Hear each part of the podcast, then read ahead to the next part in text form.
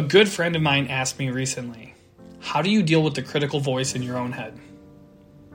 Where is this from? Do you challenge these thoughts? Do you counter them? Just give me your advice.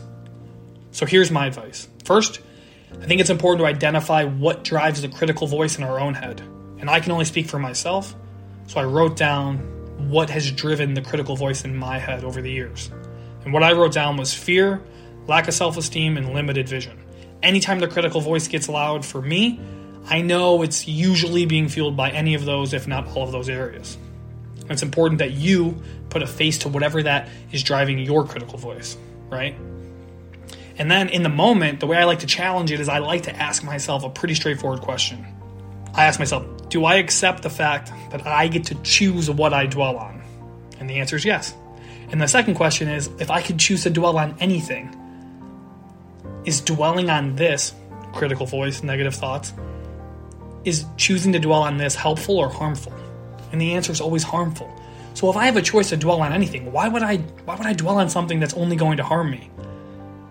And it makes the it makes that critical voice just seem so small. Like I'm not going to sit here and dwell on this in the moment, right? Need to get up, need to get, move on with the day. But I think over time, you know, not just in the moment, but over time, we have to learn how to fortify our mind, like guard our mind against negativity. And some, you have to learn how to talk to yourself. That's probably the most key. Is that when that critical voice gets loud, how do you respond to it? Just by the way that you talk to yourself. You got to start encouraging yourself. You've got to learn how to, you know, say nice things to yourself about yourself. Learn to be your own booster because look, sometimes the only good things that you're going to hear about you are the things that you say to you, right? So identify what that voice is. Put some perspective on it by asking yourself, is dwelling on this going to hurt me or help me? And the, the truth is, it's always going to hurt you, so why dwell on it when you know that you have that choice? And then, third, you need to learn how to fortify and guard your mind. I always tell my friends, look, the reason why it's important to listen to positive things and surround yourself with positive people and be positive to yourself in the way that you talk to yourself. Not unrealistic, just positive. It's important because just like you need to shower your body, if you went a whole month without showering your body, you'd probably smell bad. It's the same thing with your mind. You've got to you've got to control what you put into it. Right? If you go a whole month without showering your body, you're probably going to smell bad. If you go a whole month or a year without showering your mind with the right right things, putting the right things into it, probably going to have a shitty mindset. You're probably not going to be able to fight that critical voice. So here's a story about my own life dealing with the critical voice in my own head. So I joined the military to eventually pay for college. You know, while I was serving, there was always this small voice in the back of my head that I wasn't capable of graduating college for all different types of reasons. And the critical voice would come and go at, at different points, telling me, hey, you're not smart enough to go to college. Look at your high school GPA. I didn't get accepted into any colleges after high school. The other parts of that voice were, hey, look, look at your family. No one else has graduated from college. What makes you so special? You're not going to be able to do this. I even had people in my life that told me, Are you sure that you're going to get out of the military and go to school? I mean, are you sure you're going to be able to do that? How will you pay for it? And this just, just added fuel to that critical voice. So I didn't have a car when I was in the Army. So I'd have to walk to the gym and, and back home.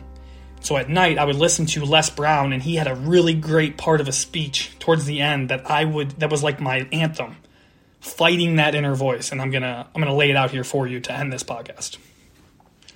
That's why Churchill said there's nothing to fear but fear itself. That's a destructive monster. Every day when you get up, have a journal next to you. See, look, we get like three to four thoughts a year that if we would just act on those thoughts, we could change our life. What idea are you sitting on? Write your ideas down. And then, once you get that idea, take the leap. See, it's out here in the universe. If you don't take the plunge, I guarantee you somebody else will. Take the plunge, go into action, and look, you're going to be surprised at how things are going to come together. You're going to be surprised. Now, look, you're going to have some difficult challenges. I can tell you that now. Be aware that things are not going to work out exactly right. For a time, they will, sometimes. But that's just when life is playing a game with you, wants you to feel good and relaxed. But, ladies and gentlemen, go into action with your dreams and don't avoid where the fights are. Get in the midst of the fight. Get knocked down so you can learn how to fight so you can hold your position. See, most people don't get out in the arena of life Because they don't want to fight. Most people don't get out there because they don't want to get knocked down. They don't want to be dropped to their knees. But see, you're going to be dropped whether or not you're in the field or whether or not you're sitting on the sideline. You're going to get dropped. See, that's why most people are spectators in life. You don't want to be a spectator. You want to get out in the field where the action is. And you will be amazed after the struggle. There will be a calm period and things will begin to click for you.